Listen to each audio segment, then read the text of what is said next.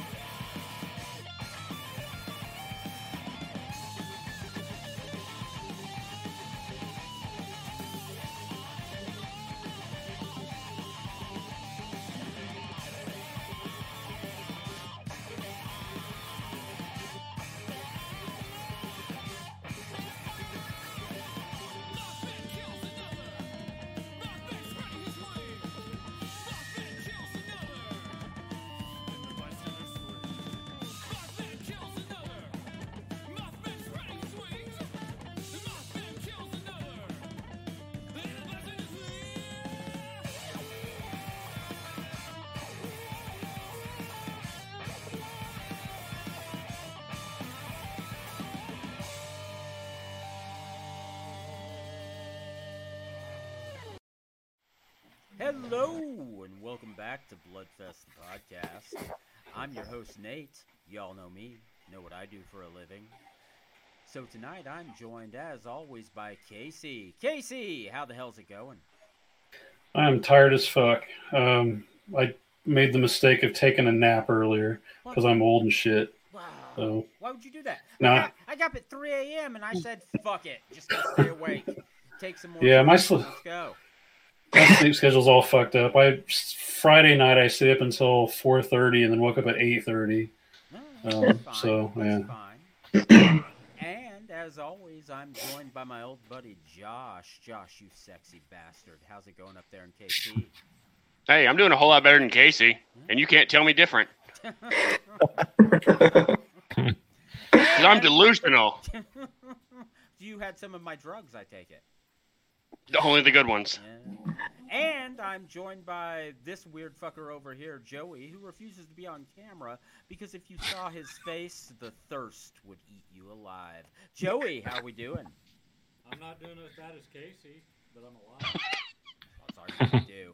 Okay, for everybody just joining us, what you saw just a moment ago was the video for Mothman by the Eye Creatures.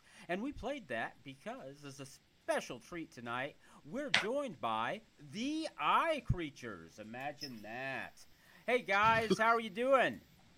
Doing good. Hey. Doing all right. How's it going? Pretty good. Pretty good. We're happy to have you here. So I figured first thing is I'd have each of you say hi to the audience and tell them what you do in the band. Mac? Mac, you go first. My name, is, my name is Mac. I started out playing lead guitar in Eye Creatures, but now I play bass. How do you do that? How do you go from, from lead guitar to bass? Why, why that? Well, we, we started as a four-piece. Uh, some things that occurred ended up going to a three-piece. Uh, talked about playing shows, having a fill-in bassist or getting another bassist, and we've just rolled as a three-piece thus, thus far. So, okay. I don't know. First step is to set down the guitar and then pick up the bass. Yeah, but don't you, need, don't you need more finger strength for the bass? Don't you have to oh, for sure. You are not wrong. Yeah, yeah, yeah. I've got little hands. And Mike, I did bass. Oh, sorry. Oh, no. No, go ahead. What's I up, everyone? The circle, so. I was just going to say, I, I did bass for like one or two shows, and it is tough, yeah. Especially doing bass and singing at the same time. So anyone who does that is an amazing musician. um. Anyways, my name's Mikey. I play drums for Eye Creatures. So, yeah. All right. and, that, and that leaves Luke, man. What do you do in the band? What's up? I'm Luke. Uh, I sing and I play guitar. Um, I actually started out as the drummer, but then we couldn't find a vocalist for the longest time, and we were like, fuck it. Let's get Mikey in the band, play drums, and I'll just like yell. And then eventually the yelling evolved into singing, which is cool because now I can do both. Ah, outstanding. Outstanding. I like it. I like it. So how'd you guys get started? How'd you get together? Well, I mean, I, I guess it how, – how, how did we really start, Luke? It was you, me, and Dalton back when – probably six years ago, Luke and I had moved into a house together. Uh, my buddy Dalton that I had went to school with and worked with over at a uh, restaurant, we uh, hooked up. I played guitar at the time. He played bass. So we just kind of started riffing together. Luke played drums. And those jam sessions kind of just morphed into what I like two iterations of the band. And then eventually what we are now. So we played around with a couple of third guitarist situations, and beyond I, that, just I had met Mac through uh, college. I mean, we all we had gone to the same uh, like we had gone to Joplin High School and stuff, but we didn't really know each other back then. We had a, a science and science class together in uh, college, and started hanging out, playing board games, that kind of thing, and then uh, eventually became roommates because uh, I wasn't getting along with my current roommate situation. And then, yeah, Mikey Mikey started coming over. Uh, I met him through a drumline tryout because when I went to Missouri Southern, I was playing snare drum on the drumline. And uh, Mikey came to one tryout and never came back again. Uh, he had him a Sugar shirt on. Yeah. I was like, dude, you like heavy metal? He's like, oh, love heavy metal. Kicked it off right then. Awesome. Yeah. Awesome. It was meant to be. And then we got exchange numbers uh, after we saw each other at Walmart. We're like, "What's up, man?" And so he played he played drums in my other band, uh, which is kind of not really super active right now, but uh, we were called Desolate Earth. And uh, after a while, I was like, "Well, shit, I might as well have him play drums in both bands because, you know, we need we need a drummer." It worked out. And he's a hell of a drummer. We read each other super well. Like, I feel like it's just not even having to like talk about it and just communicating through music kind of shit. Absolutely. Yeah. So I'm I'm curious about, so you guys have a, a horror core kind of thing going on. And so did you think, let's make a band that will make that those kinds of songs and then put yourselves together? Or did you say, let's let's have a band and now let's figure out what we're going to do? I mean, how's that work? I feel like in the beginning we knew we wanted to kind of write more like psychedelic type music, and it's um, it's kind of strayed more away from sort of that into rock and more punk rock on some tracks. So I think a lot of our I think a lot of our uh, you know, time spent together when we we first started hanging out is just like smoking and watching bands and all these like just all these live performances of like all these different genres, and just kind of like, we want to do this so bad, you know, and like watching like a lot of like, I feel like that was around the time that like uh, the N P R or Tiny Desk Concerts oh, yeah. became like really popular, and the K E X P performances. A big influence for us was King Gizzard and, and the Lizard Wizard, which is Australian uh, psych punk, or not punk, but psych rock, you know, yeah. kind yeah. of mixture of a lot of different things. They, they kind of do whatever genre they feel like, but that was kind of a big influence for us. We're like, we want to do something like that. And then sort of like just kind of jamming whatever comes naturally. And then uh, I think I think when we got to like writing that first album, we kind of decided like this one's going to be all about like cryptids and like conspiracy theories and like a little bit of horror here and there, like just kind of just like telling stories, like fictional, dark kind of stories. Yeah. yeah. Awesome. So who who chose the uh, name? That was actually Dalton. Our uh, I, I think so, right? He, he was the one who yeah. brought it to the table. Yeah. That's definitely he. Uh, he and I had come across this. Well, he actually I think originally came across that. He showed me this YouTube channel that was just re-uploads of any monster movie you could think of through however long of a span of time, and he had come across a fifties release and a sixties release of Attack of the Eye Creatures. Mm-hmm. And he showed me, I want to say the fifties release, in, in, or to begin with. And both are just equally boring, goofy messes of movies. Like, they're nothing special by any means. They're, but they're bad. it, as, as soon as we watched it and that name was kind of brought up, it was like, well, I mean, I can't think of anything better. Maybe we are the Eye Creatures. Yeah, it's mainly just a good, like, it was like a name that was like, oh, that sounds pretty cool. I'm surprised this isn't taken. Let's, you know, and to be honest, at first I was a little skeptical about it. I was like, I don't know, Eye Creatures. And then we sat with it for a while and I was like, actually, this is pretty badass because yeah. it kind of, it's kind of fluid. You can use it in different situations that mean different things by it. Yeah. Awesome. Awesome. So my other weirdos, I know you guys have some questions for the band before we get on to the movie. Well, I just wanted you you guys actually have a gig coming up in March at Blackthorn, correct? Mm-hmm. Yes. Yeah. Yeah. Yeah.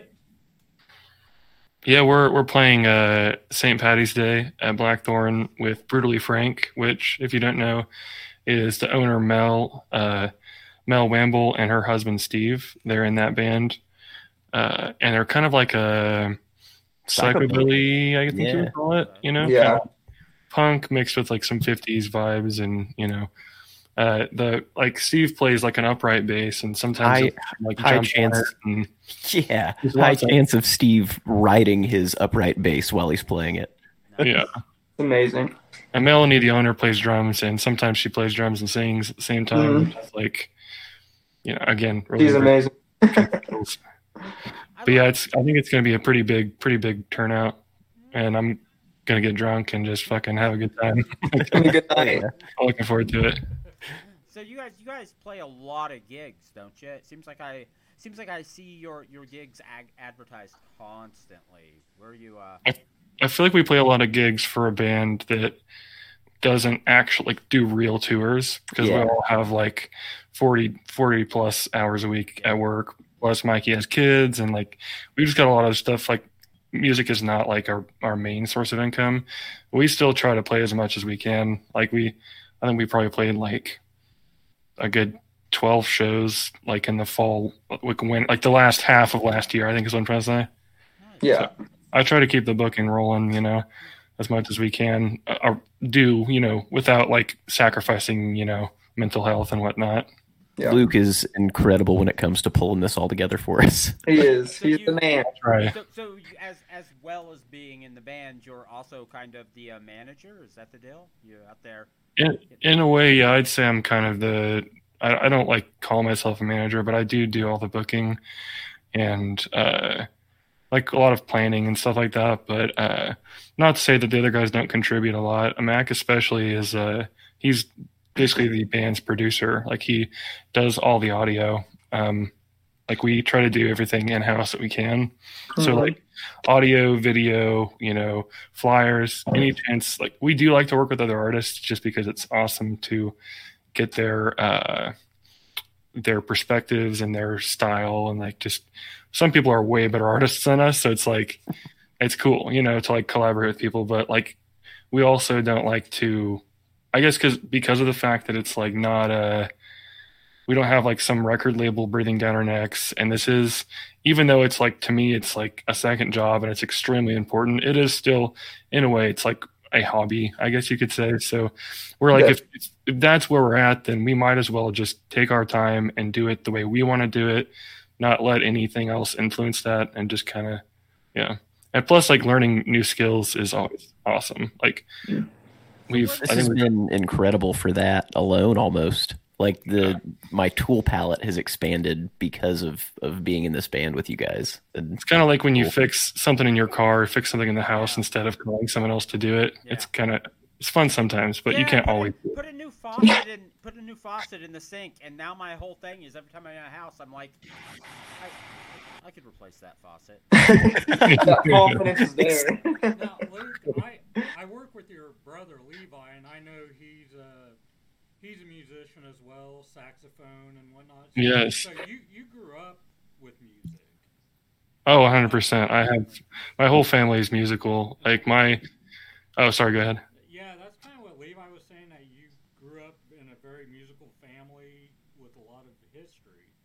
Is that how you yeah. got into it? Yeah, pretty much. I think it's mainly my mom is what got me into it. She, she's a piano teacher, and when I was like, uh, probably like first grade or something, she started teaching me piano, and she taught me like music theory. Like I had like little worksheets, uh, and I fucking hated it. Like I, it was such a pain in the ass. Uh, and then. Like I think third grade, my grandma found a, a like a, an old violin at a garage sale and was like, "You play violin now." And so, I uh, was in orchestra up until freshman year, or up until sophomore year of high school. When I moved to a school that didn't have an orchestra, that's why I joined drumline, because I was like, I, I have to be in like some kind of musical ensemble at all times, pretty much. So. Have you dabbled in saxophone, or is that all Levi? I don't know any wind instruments. All I know is stringed instruments and percussion, and most recently I can kind of sing. But yeah, my my mom's a really great piano player, and uh, let's see here. Yeah, Levi is an insanely good saxophone player. Uh, he has a master's degree from U M K C, and he plays with, uh, if you're ever interested in seeing like live jazz, he plays with Jomo Jazz, which is a combo of him and some of his classmates from college. And they're just so good. Their drummer, uh, his name's Ray. He uh, he's from the Bahamas. He was like an exchange student to, uh, I think, exchange student to Missouri Southern. And I got to play drums with him in percussion ensemble. And that motherfucker, every drum he touches is just turns to gold. So I recommend them a lot. My sister is a music teacher and a vocalist. And my other brother, Gil, is... Uh, he plays guitar, and he used to play banjo. Like, so just, yeah, music all around the family. Sorry if that was too long of a... No, no, not at all, not at all. Do you play banjo? Any of you guys play no, banjo? Yeah. I, I, I play mandolin. Oh, mandolin. Okay, okay, that's good. I would kill to be able to play banjo. I think it's the greatest yeah. instrument in the world. You did a great job at this flute. Oh, fuck. You're not supposed to tell anyone that. Look, I was gonna reveal things later, and you just. Ah. I play. So I don't know if any of these other idiots play any instruments. I play guitar. And I, nice. I tell people that I yeah. play prison blues because I'm behind a few bars looking for tea.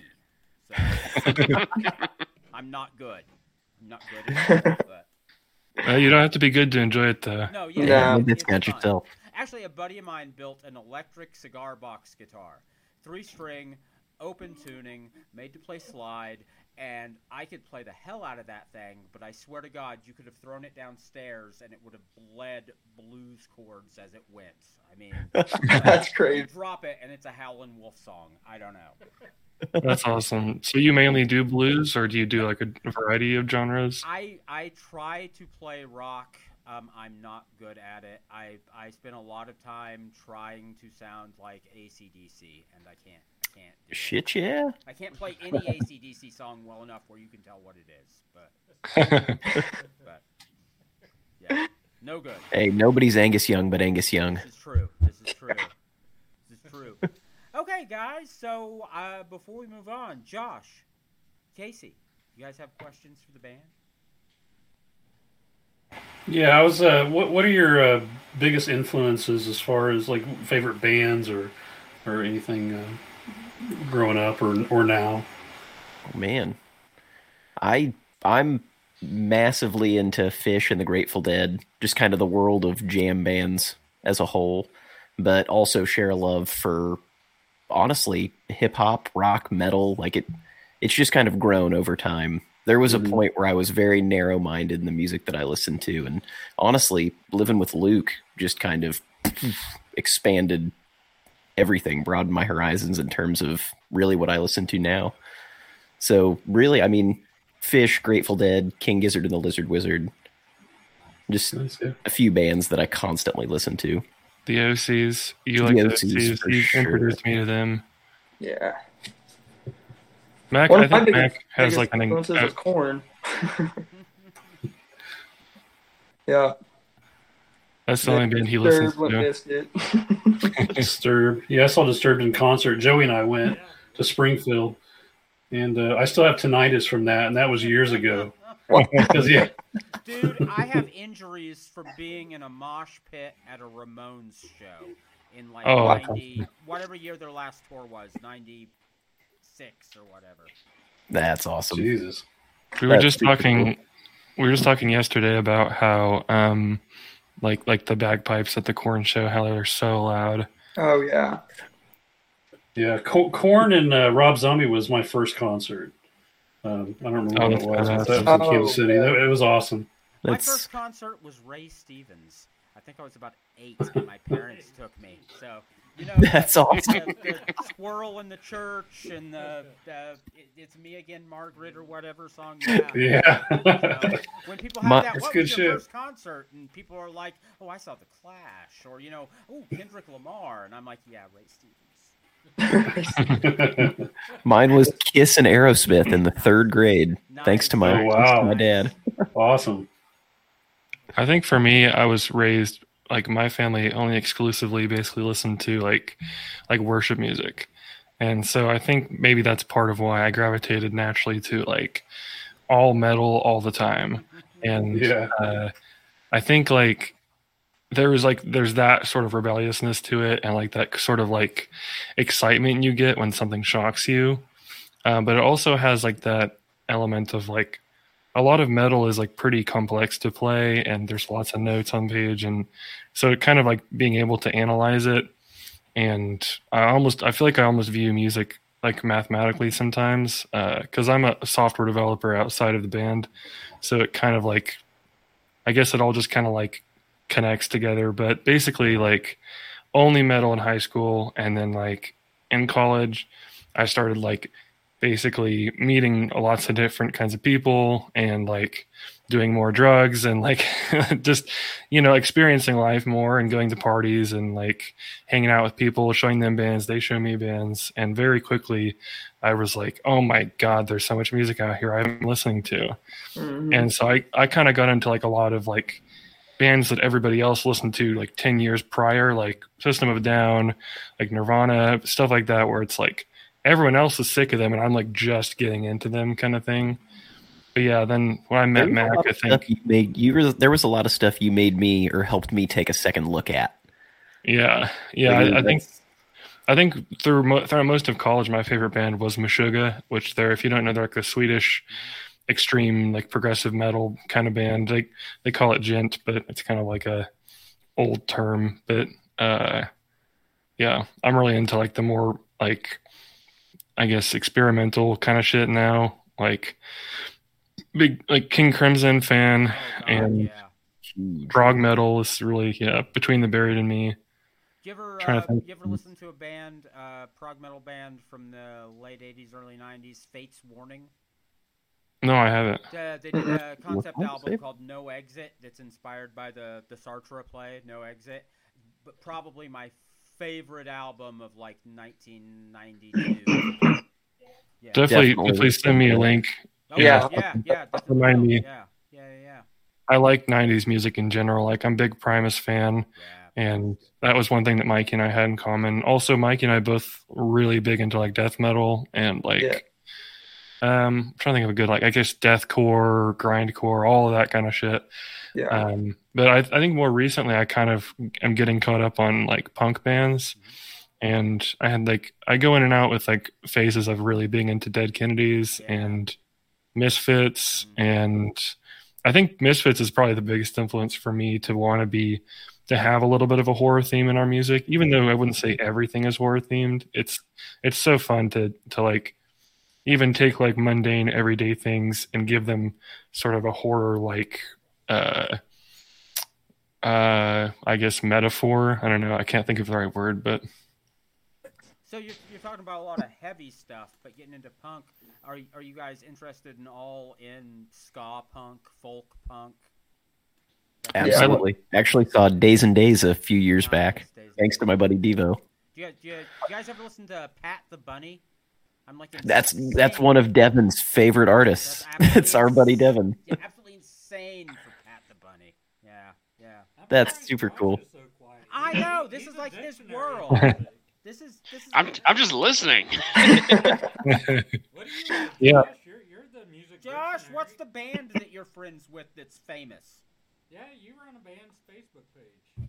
Oh yeah, Stabbing Westward. Yeah. I don't know if you guys ever heard of that. Oh yeah, I love them. From the nineties, um, they're like an industrial metal kind of, um, kind of along the lines of like Nine Inch Nails and uh, Ministry, that kind of thing.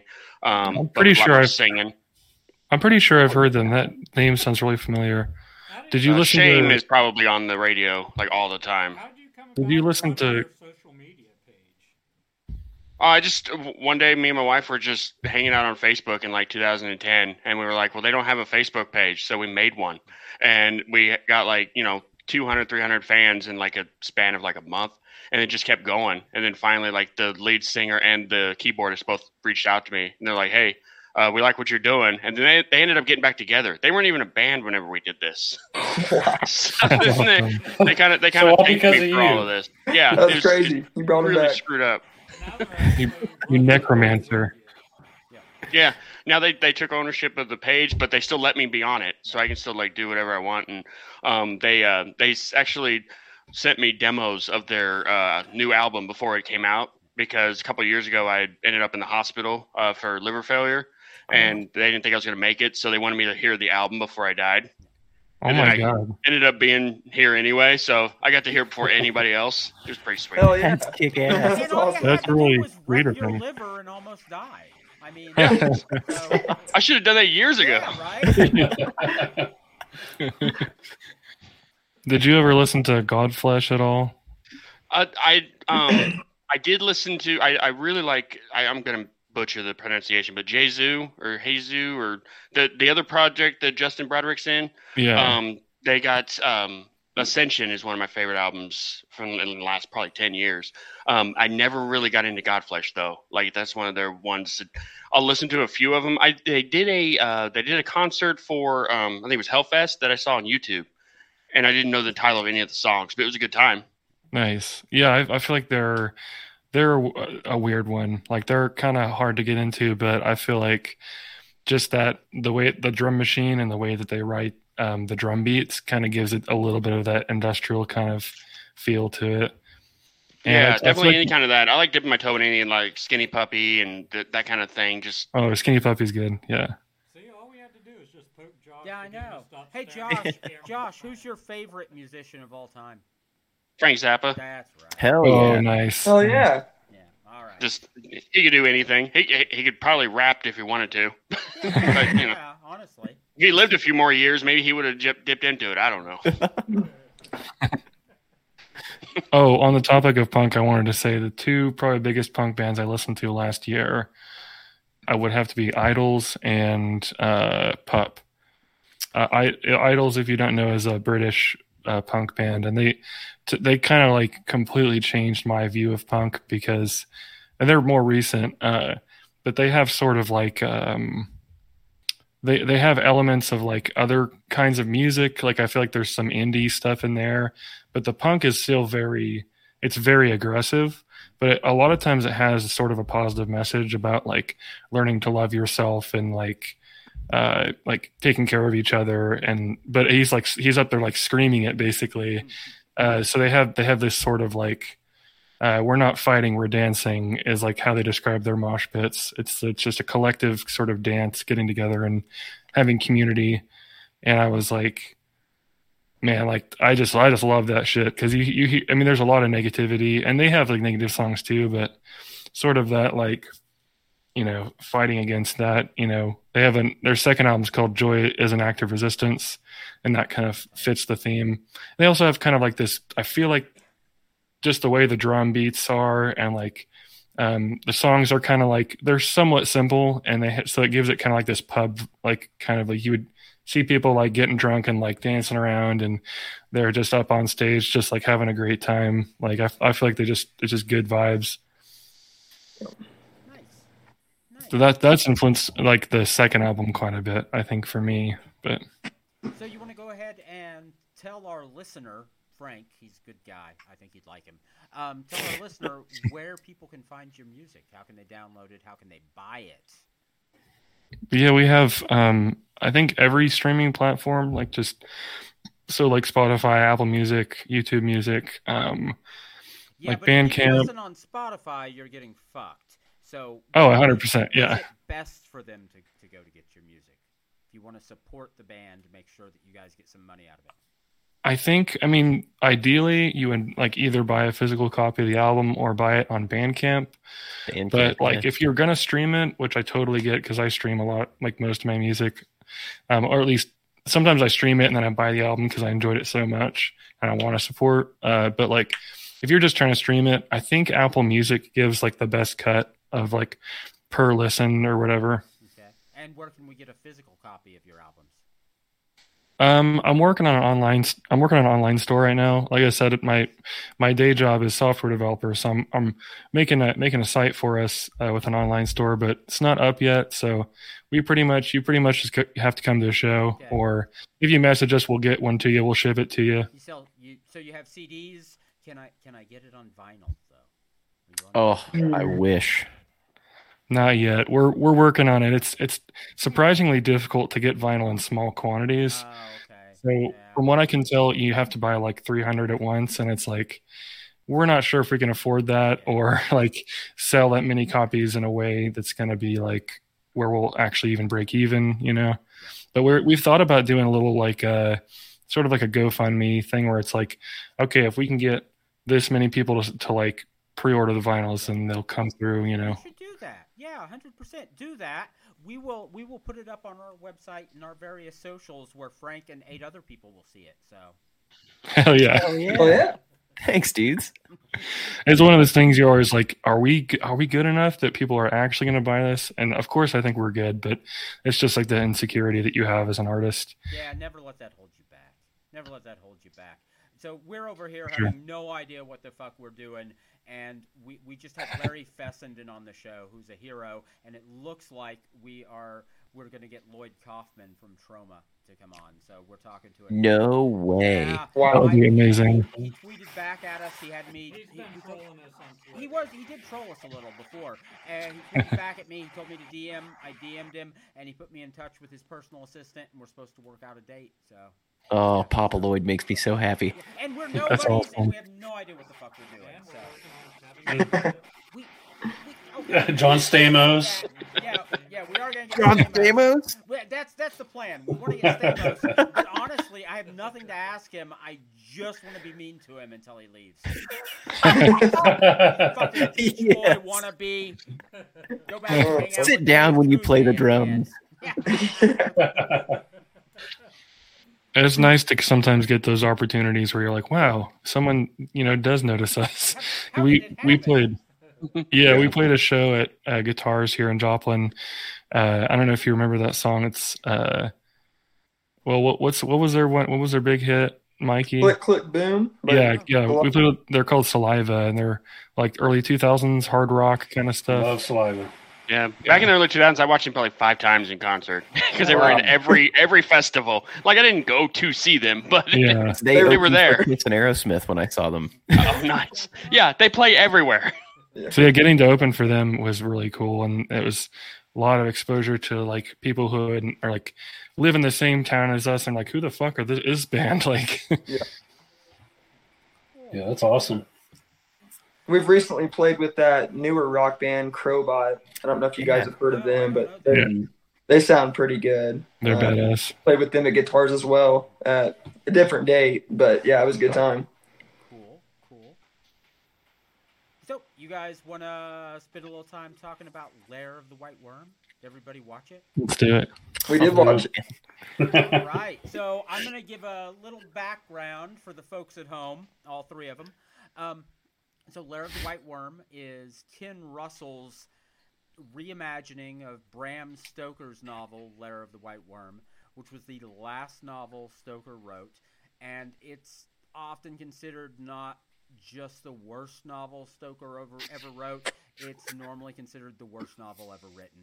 Um, wow. So, so Stoker was uh, inspired by a British folktale, the Lambton Worm, which you may have heard a version of because it's it's very well known and floated around in many versions. Basically, the deal is the son of a lord skips church to go fishing. He gets warned by an old man that if he does this, something bad will happen, but he ignores the old man. And he goes off to fish and catches a something that looks like an eel with odd shapes and holes on its head. And he starts to take it home, but then changes his mind and throws it in a well. The boy grows up and goes off to fight in the Crusades and comes home a hero of the Crusades to find that uh, his father's fortune is mostly gone. The local village is mostly destroyed because the thing he threw in the well grew up and now it eats all the livestock and children. Um, whenever anyone tries to fight it, they get killed because no matter how much you cut it, any piece you cut off just reattaches to the thing's body and it keeps coming at you. So he decides he's got to do something about it, goes to talk to an old witch, and she tells him, you can kill it. Get a suit of armor, cover it, cover it in sharp spikes, and fight the thing in the river. But when you defeat it, then you must kill the first living thing you see. So he gets together with his dad. He gets his gets his, his, his spiked armor and his good sword. He tells his dad, I'm going to blow my horn when it's dead. When I do that, release my hounds, and they'll come to me. And he's going to kill his dog to avoid whatever curse. So he goes out to fight the thing in the river. It tries to wrap around him. The spikes keep cutting pieces off of it, and the river washes the pieces away before they can reattach. And he kills the thing, blows his horn, and his dad is so excited he forgets to release the hounds, runs to meet his son, and the son can't kill his dad, so the whole family is cursed, and all of the lords in that line die horrible deaths. They live basically uh, live long enough to have an heir and then get eaten by a hawk or stabbed by a by a random person or something. That's the story. And you, you hear what that story is. Bram Stoker heard that story and went, I think this is about a man who wants to use mesmerism to rape a woman. And also there's a dragon. Um, so bad bad book. um, then Ken Russell read that book and literally said to a friend, "This is the worst thing I've ever read. I want to make a movie out of it." So, perfect. So that, that's how it how how the film happened. So everybody's watched it. What, what do we think, guys? Let's uh, let's go around. Who who loved it? Who hated it? Oh, it was amazing. I kind of liked it, honestly. I'd, I'd watch it again. For a second, because I've got to do this. So, Joey, you loved it? I loved it. Great movie. And did you watch it? No. Okay. Anyone who actually see it, what did you think? I I'm excited to hear that there is actually um like some some actual folklore behind it, because we were we hadn't done any research about it. And. And that that first scene, or not the first, it was one of the one of the first couple scenes when they're in the tavern. Oh, when they get to the big fest, like the, the festivities and the little. Yeah, it's like that. Yeah, the festival. Oh. There's a band playing, and they've got electric guitars, but there's no electric guitar in the song. It's all acoustic. Yeah, and yeah. Uh, so that, we were wondering. There is. We were wondering. Look it up, oh, there's actually like a a Middle English song uh, about it. And I, I actually read it. It's very similar to that, except a lot of times because it's Middle English, it's like reading Chaucer or something. You're like, I yeah. don't quite know what the fuck that's saying. I get this. That's kind of, but I don't know. But I think it's very similar to what he was singing. There's a lot of stuff about oh. the Weir and the people along the Weir. So that's really cool, because we were we were guessing. We're like, is this a real folk- folklore thing? And of course, we didn't look it up. We just kind of were like, I don't know. I guess we'll never know. So um, I'm gonna I'm gonna jump on Casey. Casey, you loved it, right? It, it was okay. Um, it wasn't a bad movie. It, I uh, the ending was awesome. That was the best part, because it had boobies, and you know she was she was walking around, you know, showing her showing her boobies, and and uh, that that uh, hot chick, I uh, can't remember her name, Eve or something, was like hanging over the pit. I enjoyed all that Cat- that Catherine part. Austin. That was by far the best part. So this yeah. is this is a fun thing. So everybody in this movie. So there's a lot of familiar faces in this movie. You know, you've got Hugh Grant. You've got Peter Capaldi, who was Doctor Who for a while. Uh, you've got Amanda Donahoe, who was kind of a sex symbol for a while. Um, but the the Eve, Catherine Oxenberg, the studio demanded her. Ken Russell didn't want her. The studio demanded her because all those people I just named were total unknowns at the time. Nobody had any clue who they were. None of them could sell a film. They wanted someone famous, and she was on a soap opera. And quite honestly, I don't think she can act. She's like the weak link in that entire film. I mean, like, it doesn't matter. Just look at her. Oh, wait, another thing. That, that final scene, that final scene that where she's hung up like that, she's supposed to be nude but refused to do it nude. Uh, so they said, well, we'll have you in underwear. And she demanded some fancy bespoke silk stuff. And Ken Russell told her, no, we don't have that budget. You'll have to, you'll have to live with Marks and Spencer. So she's in, she's in cheap-ass underwear from the cheap-ass chain. Because... Yeah, I'm gonna I'm gonna trap you in my lair, and I'm gonna chain you up, and then I'm gonna put the most awesome underwear on you that's like super silky. And what a yeah. Are you comfortable? Can I get you a pillow while we wait for you to be eaten by the snake god? Yeah. So, Josh, big fan, love it. Uh, yeah, well, I mean, yeah, it's, I, I actually, I did like it a lot. And like Casey said, the ending was awesome. Um, had I not seen The Devils, which is another Ken Russell, Russell movie, I probably would have been a lot more lost. Um, I've only seen two of his movies, but they all seem to have the same kind of framework. Um, a lot of, lot of biblical references and deadpan jokes. So he also directed The Who's Tommy.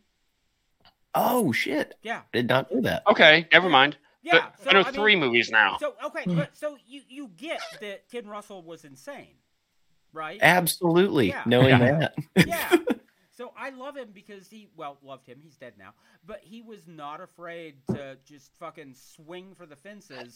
And if he spun around and fell on his face, he didn't give a fuck. So I think that was part of the appeal of the movie to me, was just that it was just. Surprise after surprise, and it's all over the place. It's confusing. It's just like, and and you know, obviously that can be a bad thing if you're confused at a movie, but for some reason I felt like it kind of worked. And like, I don't know how much of like the shittiness is like intended, but it just it makes it enjoyable because you're just like, what the fuck? And you like seeing like the little tears in the green screen, like the chroma key where like it's not fully chroma keyed out correctly or whatever. And like there's all these little details. But Mikey and I got, we actually got uh, jump scared. They they got us on one of the, oh, I think yeah. it was the first or second scene where the the lady's face like morphs into like yeah, the vampire yeah. looking thing in the teeth, mm-hmm. and we're like, oh, yeah, he had just made me a drink, and I about spilled that shit all over me. Yeah, well, see, it was cool, very well, smooth like transition. She's got the uh, the Boy Scout in the bath, and then you know, she oh bites God. Her dick, and it's like, whoa, yeah, oh, wasn't expecting that. Wasn't expecting that was very that. shocking. Yeah. So interestingly, so Russell took the main cast, set them down, and showed them a bunch of old uh, British comedy films, like like uh, Noel Coward type stuff, and said, that's what we're doing. Act like that. So he made them all, this is comedy. Act like it's a comedy. Um, people should be laughing at this. And then, of course, nobody laughed, or, or the people that did felt like they were laughing because it was, you know, bad. Um And he was kind of upset. He's like, this is a comedy. Why doesn't anyone understand this is funny? the, the interactions between Hugh Grant and his butler. Yes. That is like primo comedy yes. through the entire movie. Like it's, it, oh, go draw me a bath. Yes. And then just the seductive look from the butler, like, oh, okay. It's okay. So good. And what's, okay, yeah, the butler's voice. Yeah. So Hugh Grant, Capaldi, Amanda Donahoe, Oxenberg, uh, Sammy Davis. Um, everybody in this movie is a fucking snack. What's going on? I mean, it's, it's like, insane. Like, the Hugh Grant walking around in the, he's wearing like a like a silky white vest with like silky white pants. Yes. Well, and then Amanda Donahoe when she's got the, the kid in the bath. Um, The, her her bra and panty setup is just like, yeah. Who even owns that outside of porn? That's not real. the the latex boots that go yes. all the way up. Yeah. Oh yeah. Mm-hmm. God, I love how everybody is just so casually ready to sit on her floor. Yes, like even when yes. Hugh Grant comes over, it's like, oh well, I guess this is the only place to sit. There's just chill. Weird about, yeah, the pillows on the floor, and also this thirty-five-year-old woman. Playing shoot snakes and ladders. Um, oh my god! A, a, a game for preschoolers, I think. Well, if you're so afraid of snakes, why do you keep playing the game? She's like, she's I, like don't I don't. You know. The writers didn't ever think of a reason. But the is that a real game? Snakes and ladders? I know shoots yeah. and ladders. It's the English version. It's the gotcha, same okay. game, oh. that, but they have a snake instead of a chute for some reason. Yeah. Okay. Which I did not know until this film. Yeah, interesting. Yeah, yeah. I, the other thing about the guy, the rich guy with the butler, I kept looking at him and thinking, like, he looks like the rich guy from Titanic. And I know it's not the same guy, but it's like he's got a certain face and, like, the hair kind of thing going on. It, that, it's definitely Bill, Billy Zane yeah. vibe. Yeah. yeah. It's a type. It's definitely a type. So, Joey, my question for you is, how sad are you that you didn't see Amanda Donahoe naked? I mean, come on, she's hot and she's naked in this. I'm not sad. You would be. You would be. I have porn. This is better than porn. It's Amanda Donahoe. She was like almost a big star for like five minutes. Yeah, I think the, the poster for this movie looks like ass. Like every poster you see for it, just looks like terrible. Yeah, okay, but it's I, smooshed or stretched. But, or... Okay, but I, I fucking that love that when she hears the music, not only is she taken over, but she's in the fucking basket. Yeah, that? I forgot about the basket. Thing. Basket? Uh. Just in case I get charmed at some point, I'm gonna need a basket.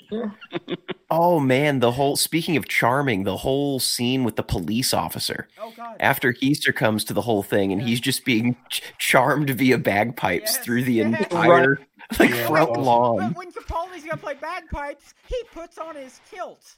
Exactly. That was even better. Yes. Without a kilt. It's so good all the way to the end too yeah, like yeah. all throughout. Just to solidify that, yes, those are bagpipes, you're saying, and yes, this is Scottish. And he went from having a not very Scottish accent to start out with to having like a super harsh Scottish accent like well, midway through the film. He put on the kilt. That's there you go. It's the way it, it's the way it lets everything move. Your accent changes. Yeah, yeah. Well, and it's it's important that this film deals with something that not a lot of movies have the guts to do, and that is the truth that all Scots can play the bagpipes. Hits the nail right on the head. Yeah, yeah, it's in their D N A. Yeah. Speaking of Capaldi doing crazy things in this, I absolutely love the scene in the woods where, oh, it's it's very sad that your parents have died. Do you have a boyfriend? No. Oh my God! Oh, and it just goes in for the kiss. And yeah, oh, oh yeah, not man, even how sad. Not even like a, I'm sorry to hear that. Yeah, now yeah. we can kiss. We're like, it just, all right, this is my cue. He's got the moves, man. Yeah, it went right in. Oh, that killed me. So, what was everybody's favorite scene? Other than all the ones I just laughed about. I like the very beginning where he first grabs that big head, the head, and he just goes, "Yeah!" And just that killed me immediately. I was like, "This is gonna be amazing," and it was. I like uh, Eve hanging over the pit at the end was yeah, still the yeah. best for me. And then they see that when you actually see the worm coming up. Yeah. Um, oh, yeah. That, that, was just, that was awesome looking. Yeah. I like the way they did the worm. Just in, it's coming up, just like Sarlacc pit kind of shit. Yeah. yeah. The, either the whole sequence with Hugh Grant and his butler, mm-hmm. like listening back and forth on the vinyl, trying to figure out which side of the, the Turkish yeah. record was going to actually work, or the very end. Yeah. Just with him and Capaldi kind of bullshitting, and then right as he shifts gears, like, it's perfect. Big uh, bite on his knee or whatever. The yeah. look on his well, face okay. is just. I absolutely uh, love that he finds out that he got the wrong serum, but it yeah, worked. That was good. Why did it work? Why did the That's why he should not have stood up. It makes no sense. And he even injected what's her name in the leg with it as yeah, well. Yeah. So. Yeah. Yeah. It makes no sense.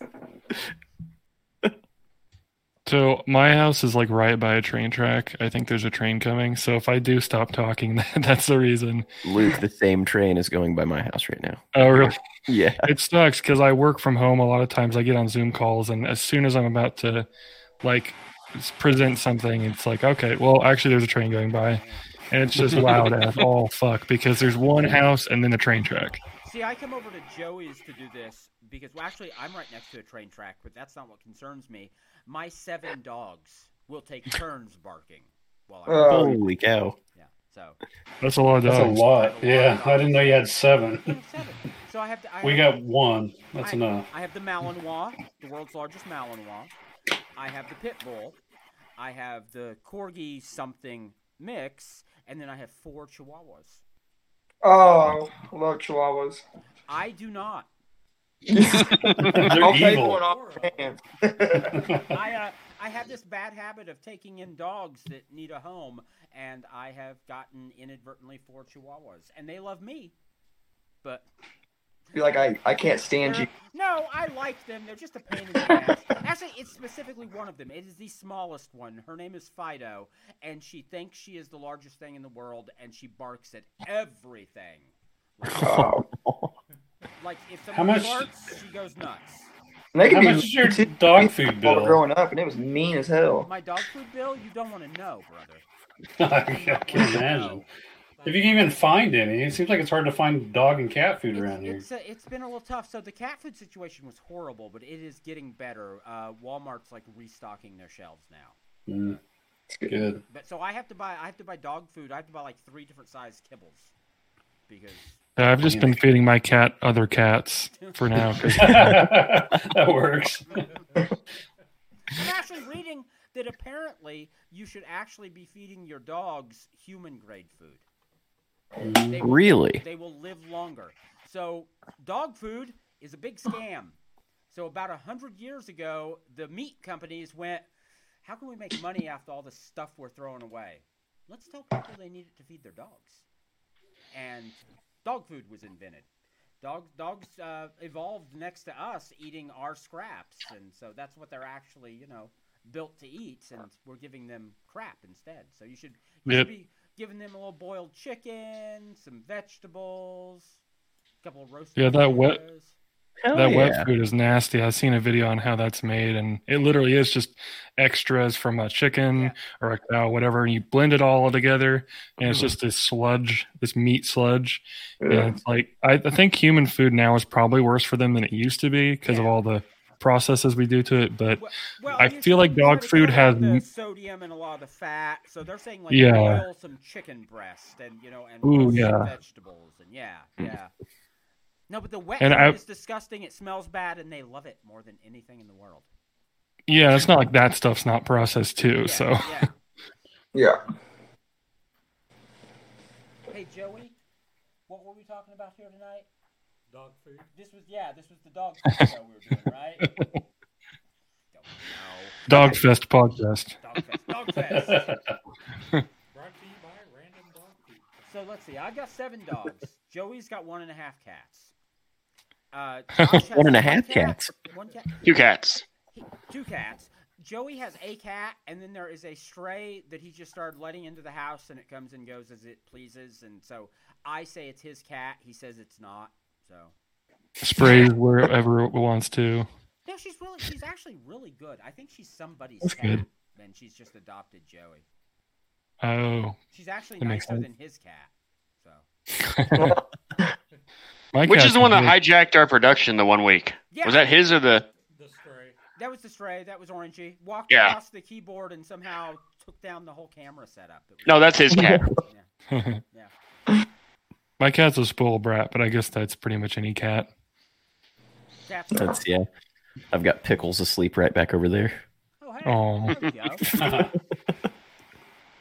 Sweet. She's, she's such a little fluff ball. My cat's asleep on Nate's jacket on the floor. No, she probably peed on it. Marked it a little bit. The first thing I own that's got cat pee on it. So what are you gonna do? We also we also have like a dozen cats. So oh, because my wife Ooh. is insane. Now, holy cow, that's we, awesome. We have a cat door, so it's not like they all live inside. They just come inside when they want, and then they leave again. So you know. They do as they please. We have, we have that kind of works. Ones that don't go out. It kind of works better for cats, I feel like, because even though my cat's an indoor cat, I let her go outside when she wants to, as long as like it's not super super cold or whatever. Because and uh, shit keeps her happy. Honestly, she she gets like cooped up indoors, and mm-hmm. she just like gets the zoomies to know. And they just they need to go and murder something. It's, oh, one hundred percent. Yeah, yeah. It, it's all they live for is to murder something. Um, Bring you a little presents on your doorstep. I had one beautiful woodpecker in my backyard, and they slaughtered the fuck out of me. When you see those eyes expand, and you just you see the oh, void in their eyes. Yeah. It's like, oh no.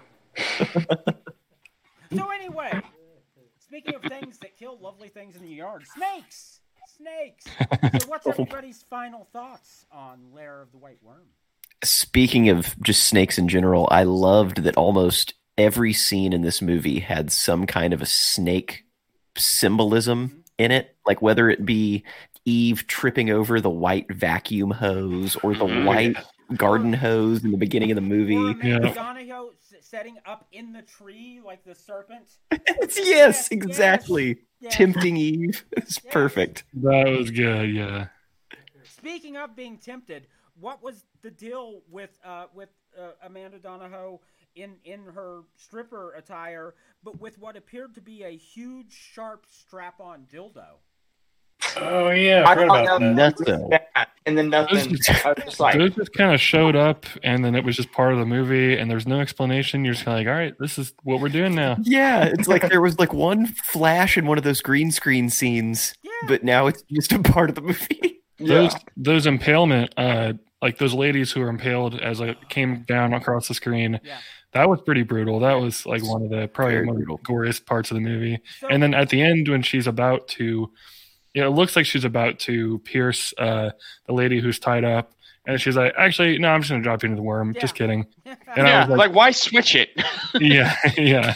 the slow cutting of the rope. Oh, you just when he okay. when that dude comes over and just cuts that girl's hand completely off. That was uh, yeah. She's she's just hanging on. You weren't let go. You have a knife. Just a stab normally would do that. It took forever. I was kind of pleasantly surprised that she didn't get impaled, but at the same time, there was that back backside view of her, and I was just waiting for that to, to come straight through, through her yeah. pelvis, basically. And okay, so I was I was blown away by oh, it's a flashback to the crucifixion for no reason. Yeah. A lot of nuns being raped for some reason. What the hell? Out of nowhere. Yeah. Like. Yeah. That was probably like the most intense scene in the whole movie, I think, and it was so early on. Yeah. Oh yeah. Yeah. As a result kind of, changes, of just barely touching some venom. Yeah.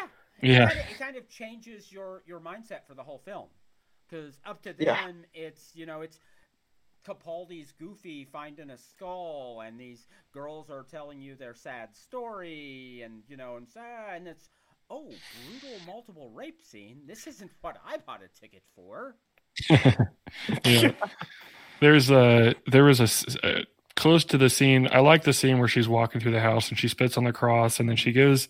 There's a cool perspective trick that they do, and it's very specific. But when she's the basically the skull is front and center. She's in like the like background, middle ground. Mm-hmm. She reaches her hands up slowly like this, and the way her hands just sort of get larger and they. Like, I feel like that was a really cool little, That's, like, uh, camera angle they did. Yeah. yeah, it's a wonderful forced perspective. That skull seems so fucking huge. But yeah. It almost felt like once she's in, fully in with the skull, and you, and so everything's back to its right size in your brain, it still felt like the room was wrong. And I wonder yeah. if that if that room for that shot was, like, specifically built slightly off. She was you know? uh, very tall, I noticed. Yeah. I don't know if she's just a tall actress yeah. or if that, like, the ceilings are just... Because, like, I noticed uh, she would go up to the doorway, and she was almost to the very top of it. But she had mm-hmm. heels on through that whole scene, but they weren't the tallest heels. So I don't know. Yeah, I spent a lot of time oh, looking at her feet, so... What? Oh, sorry. I was saying I like how her car has three windshield wipers. I've never... Yes! Yeah, I've never seen what the fuck was up with that? I noticed that too. What was that, an old Aston Martin? I don't know. Well, I also like that. So this movie's like eighty-five or something, but I think all of the cars in it are like at least twenty years older. There's like for sure. Yeah. Yeah. Like crazy European sixties cars. Yeah. Yeah. Yeah, I don't know anything about cars, but I, I was like, every car that went into frame, I was like, that's a sick car. I like that shit. Yeah, it was uh, uh, uh, Hugh Grant, his car, what was that? Uh, Maserati, maybe? It's, I'm, it was nice. I'm actually not sure what kind of car that was. Yeah. Are you talking about kind of like the white and brown one with like the spare tire on the side? Yeah. And yeah. The thing was sweet. I am I am not a car guy, I wish. I, I don't know a ton. I don't know a ton, but... Oh, me neither. I'll, I'll, rec- I'll recognize a Pinto if I see one. Absolutely. All right, guys. What else we got? Casey? Josh? Yeah, it was it was, uh, it was good. I'd, I'd give it probably a three out of five. It's uh, I'd definitely watch it again. I think if I... I, I had some other shit I was doing while I was watching it, so I kind of missed out on some of the stuff, to be honest. But um, I definitely want to watch it again. And uh, yeah, it was it was entertaining for sure. Um, and Hugh Grant's always always good to watch in pretty much anything. So well, he's in Paddington too, so yeah, yeah. Well, maybe not that. Have you not? Have you seen it? No, I haven't. You need to see Paddington too. I've heard yeah. that. I've heard they're both really good. It's actually insane. It's not. It has no right to be as good as it is. Yeah, it's insane. Wow. Oh, it's like a little little stuffed bear, right? Yeah, mm. yeah, and he goes to prison. It's comedy, I'm guessing. It's it's you just have to see it. It it doesn't make any sense. I got forced oh. to see it. My my little nieces were like, "You have to watch this movie," and I'm like, "I don't want to watch this stuff." How old are you kids now? You're like five. Let's watch Jaws. But I don't know. So I watched it, and I'm sitting there going, "This is like, this is like quality drama." the hell is going on here? So, God damn it, it's good. Yeah, yeah. That's awesome. It's highly rated, man. Yeah, it's, I remember yeah, when my. Oh, sorry. No, go ahead. No. Go ahead. I was just, I remember when my uh, uh, nephew showed me the Lego movie for the first time, and I was just like, I love Legos, but I was like, this is just going to be shit. And I watched it, and I was like, how the hell was that so good? Like, how was that such a good movie? The whole thing is just like so practical and cool. I don't know. It's, it's so real and tactile. Oh, yeah. Freaking cool. No joke. So, the, again, the nieces, uh, we took them to see Puss in Boots: The Last Wish. Um, and it is the Shrek universe's answer to Logan. It's actually, I, I saw that in a review, and I'm like, what the fuck are they talking about? Then I went and saw it and went, yeah, that's actually right. That's what it is. It's, yeah. Wow. That's awesome. Yeah, it's weird. Well, I need to watch Logan first. I feel like everybody but me saw that movie. Oh, I haven't seen it, actually. I haven't seen it. As someone who is entirely sick of these bland, flavorless Marvel movies, I'll tell you, Logan yeah. is awesome. Have you, uh, have you, any of you watched The Boys? Yeah, yeah, yeah, yeah, yeah. I love The Boys. Yeah, I've heard about it. I've heard about the penis scene. Yeah. Oh yeah, there's there's, there's several penises. Yeah, there are a lot of penises in that. Well, I'm, I'm talking about the dude where he gets shrunk and yeah. goes inside. Oh yeah. Oh yep, yep, yeah. for sure. Yeah. Uh, that, now, honestly, Herogasm is the thing you need to see. What's that? Uh, with a big party they're having. Oh yeah. Soldier Boy shows up and. Yeah, that's uh. I mean, I think out of all the like superhero stuff, that's the one that's really kept my attention. It's also kind of scarred me, I feel like, in some ways. I'm just like, God damn, this show's fucked up. Oh, so I love but... it. It's uh, honestly, I'm bored with most superhero stuff because oh, yeah. I, I find it all very reactionary. Um, so I'm I'm more of an Alan Moore kind of guy, like like Watchmen. Um, Hell yeah! Yeah, if these if, if superheroes awesome. existed, they would be fascist fuckers, and you should fear them. And so, right? Yeah. And I have, okay. Yeah. I think there. I think the Watchmen does have an element of that, and I think there probably. I don't know a lot of comics. I know there's probably a lot of other comics that are like that. Um, but I think The Boys was like the first one to so like poignantly uh, display it in that way, where it's like, uh, I don't want to give spoilers away, but like. When there's a one, there's one character who uh, loses someone close to him, and then the superhero who does that uh, is just plastered on every billboard on this, and he just keeps having flashbacks of seeing this person basically explode into blood, and uh, yeah, just like yeah, and just it, just imagining that all these superheroes are going to somehow just be completely benevolent all the time and like these perfect people is like so far like there's going to be probably some good ones, but if any history has shown us anything. That kind of power is just going to turn you into an asshole, what, like uh, more often than not. A C A B includes the Avengers. Yeah, absolutely. Josh, you watch The Boys, don't you? Yeah, yeah, I'm caught up on it. That's how I know there's several penises. Well, yeah. I didn't know. I didn't know if you were talking about the penis that like grew out real long and tried to oh, attack yeah. them in the no, asylum. I know there are multiple penises. I just knew the one. So. No, I've get, definitely got to watch it. Now you watch The Boys, not just Boys, right? Okay. Oh, whoops. Well, on point of order, penises, peni, penum, penises. Pinot Grigio. No, wait. I've had that in my mouth. So yeah, that tracks. Okay. Smooth. Anybody with a nice finish.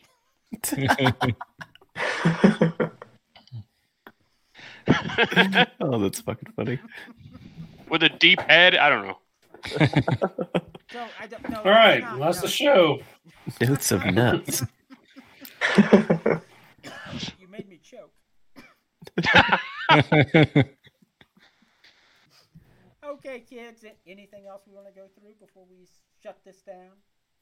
Well, if we could maybe uh, just be shitty and plug some stuff. Yeah, yes. Oh, no, plug. That's not shitty. Oh, yeah.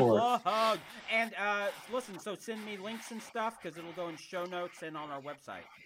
And on yeah, our absolutely. Website. Well, I think the main thing right now is uh, we're working on a uh, a new single right now for a song called Killdozer, which is about the Killdozer incident oh, with Marvin Heemeyer. Sweet. I I believe it was two thousand four uh, was when it happened. But that's sort of a, I mean, that's, we've been playing that song live for about a year, and it's every time we play it, we get all this positive feedback. So we're like, we got to get that out there so people can listen to it. And we're trying to do some smaller releases, you know, because so hold on, uh, I have a, a very important question. So yeah, go for is, it. Is this song on the side of the guy who built the Killdozer? I mean, is he the hero of the song, or are we so? As... The way I look at it is like this song is not meant to make a statement about the morality of what he did, more as it's supposed to be from his perspective. So like when I'm singing these lyrics, I'm like getting into character as Marvin Heemeyer essentially. Um, because I, I haven't read like all the details. It, it seems like there is sort of the two different camps where it's like, he's just a, you know, kind of like the libertarian mindset, which is like, he's just standing up for what's right. And then you have like the other side that's like, um, I, I believe people have, have said that he just completely was like, not, um, like it was not justified, and that he was kind of just an asshole, and that he, uh, did like did actually try to like hurt people, because there there's a debate about whether or not he was just trying to like destroy property to make a point, or if he actually wanted to harm people.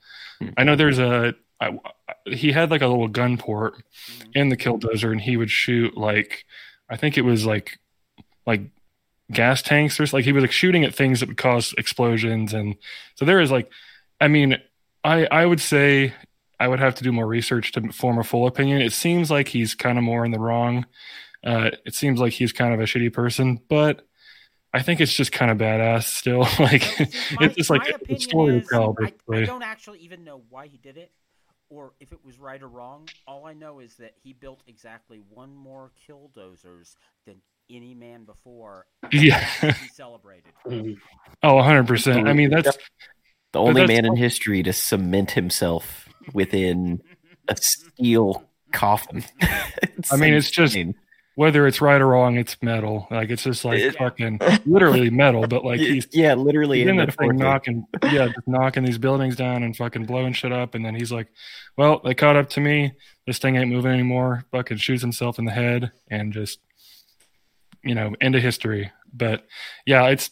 I, I hope that that's clear that we're not trying to take a stance on it. It's more of just like, this is an interesting ass story, yeah. you know, because that's how, like on our first album, we have a song uh, called Lizard King, which primarily talks about like Alex Jones and like lizard people theories and stuff like that. And it's not us like trying to be like, not us trying to support Alex Jones, obviously, but it's also not like, I, I feel like there's so little that can be said about that that hasn't already been said a million times. So a lot of it is just kind of like poking fun more than a lot of it's a lot of tongue in cheek stuff. Like yeah, that song and the last song on the album both include like Alex clip or Alex Jones sound clips and things like that. And a lot of it, it I mean, it's it's clearly in jest. like yeah, it, it's not kind of supporting a lot of the points that he's yelling. Well, the song was know, kind of birthed out of strong stance on gay frogs. And not a lot of people Absolutely. Take a strong stance on gay frogs. So I think I, I think the original intent of the uh, song was to be basically like from his. I, I'm again. I'm like from his perspective. I'm talking about like globalists and like lizard people and everything. And then by the end of the song, there's like this sort of shift where uh, it's no longer that. Now Alex Jones is a lizard person himself, and he's like the true Lizard King, and that's kind of where the, the namesake of the song comes from. Nice, nice. So what else do you guys have to uh, to pimp today? Let's pimp together. I guess just our, our tour dates. Like we don't have a whole lot. I know this Wednesday we're playing at the Odyssey in uh, Springfield, which is the downstairs stage at the Outland. Uh, so it's not the Outland Ballroom, but it's in that same complex. Um, and let's see here. Yeah, the Saint Paddy's Day show at, in Blackthorn, um, uh, March seventeenth. Yeah, I'm trying to think of like all of them off the top of my head. I know we're playing at Bricks and Brews in June, at uh, and that's in Baxter Springs. Mm-hmm. But yeah, just kind of keep an eye on those dates and keep, keep your eyes out on our social media. Killdozer, yeah. Yep. I think is there anything else I'm I'm missing? I think that's I think everything.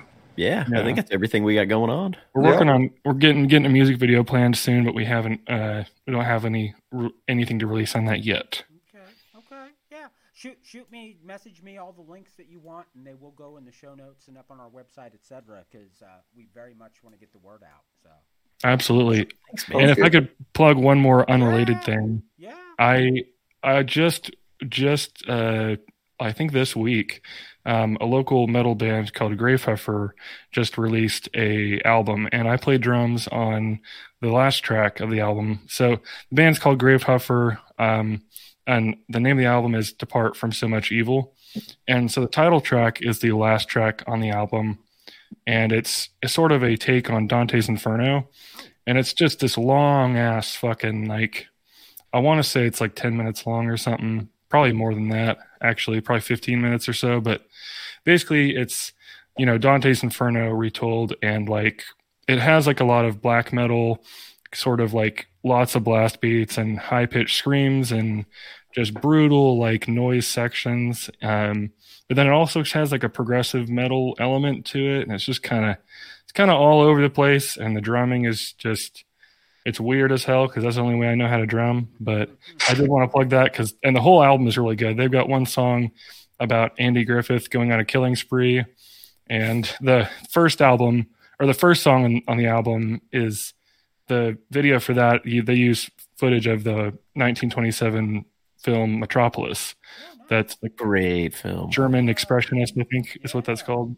Yeah, yeah, big, big, big fan. One of the one of the earliest science fiction films, one of the earliest dystopian films too. Yeah, it's amazing what they were able to accomplish with yeah. like with such little resources. Oh, it's beautiful. It's a beautiful film. Visually insane. Yeah, love that movie. Yeah, absolutely, absolutely. And but no joke, those Gravehofer dudes are super cool. Oh yeah, yeah. dudes. Sweet. They're like my dad's age, but they remind me of myself, basically. Okay, hold on. So when you say your dad's age, what what kind of age are we talking about? How old are uh, you guys? Now, now you're going to reveal that I don't know my dad's age. Damn it! I'm st- I'm thinking like normal. Early fifties if I had to he's guess. He's like a million. So like, he, he's a like billion. Super old, like oh, yeah, God, older than dirt. Well, you mentioned the Crusades earlier. That's actually yeah. I'm going to be fifty this year. Nice, hell yeah! It happens to the best of us. Yeah, well. And the rest. You know what? I was I was planning not to, um, but somehow I just managed to stay alive. I don't know. They, fifties, fifties, the new twenty-five. Fifty is the new forty-nine. Now that's why, yeah. There you go. Yeah. Young people, young people. Jeez. All right, okay, guys. So this has been Bloodfest the podcast. We were joined tonight by the Eye Creatures for Josh, Joey, uh, what's that other guy's name again? Casey, that's right, and me, Nate. I just want to say, be sure to check us out on the YouTube, and while you're there, click that subscribe button and maybe leave us a review.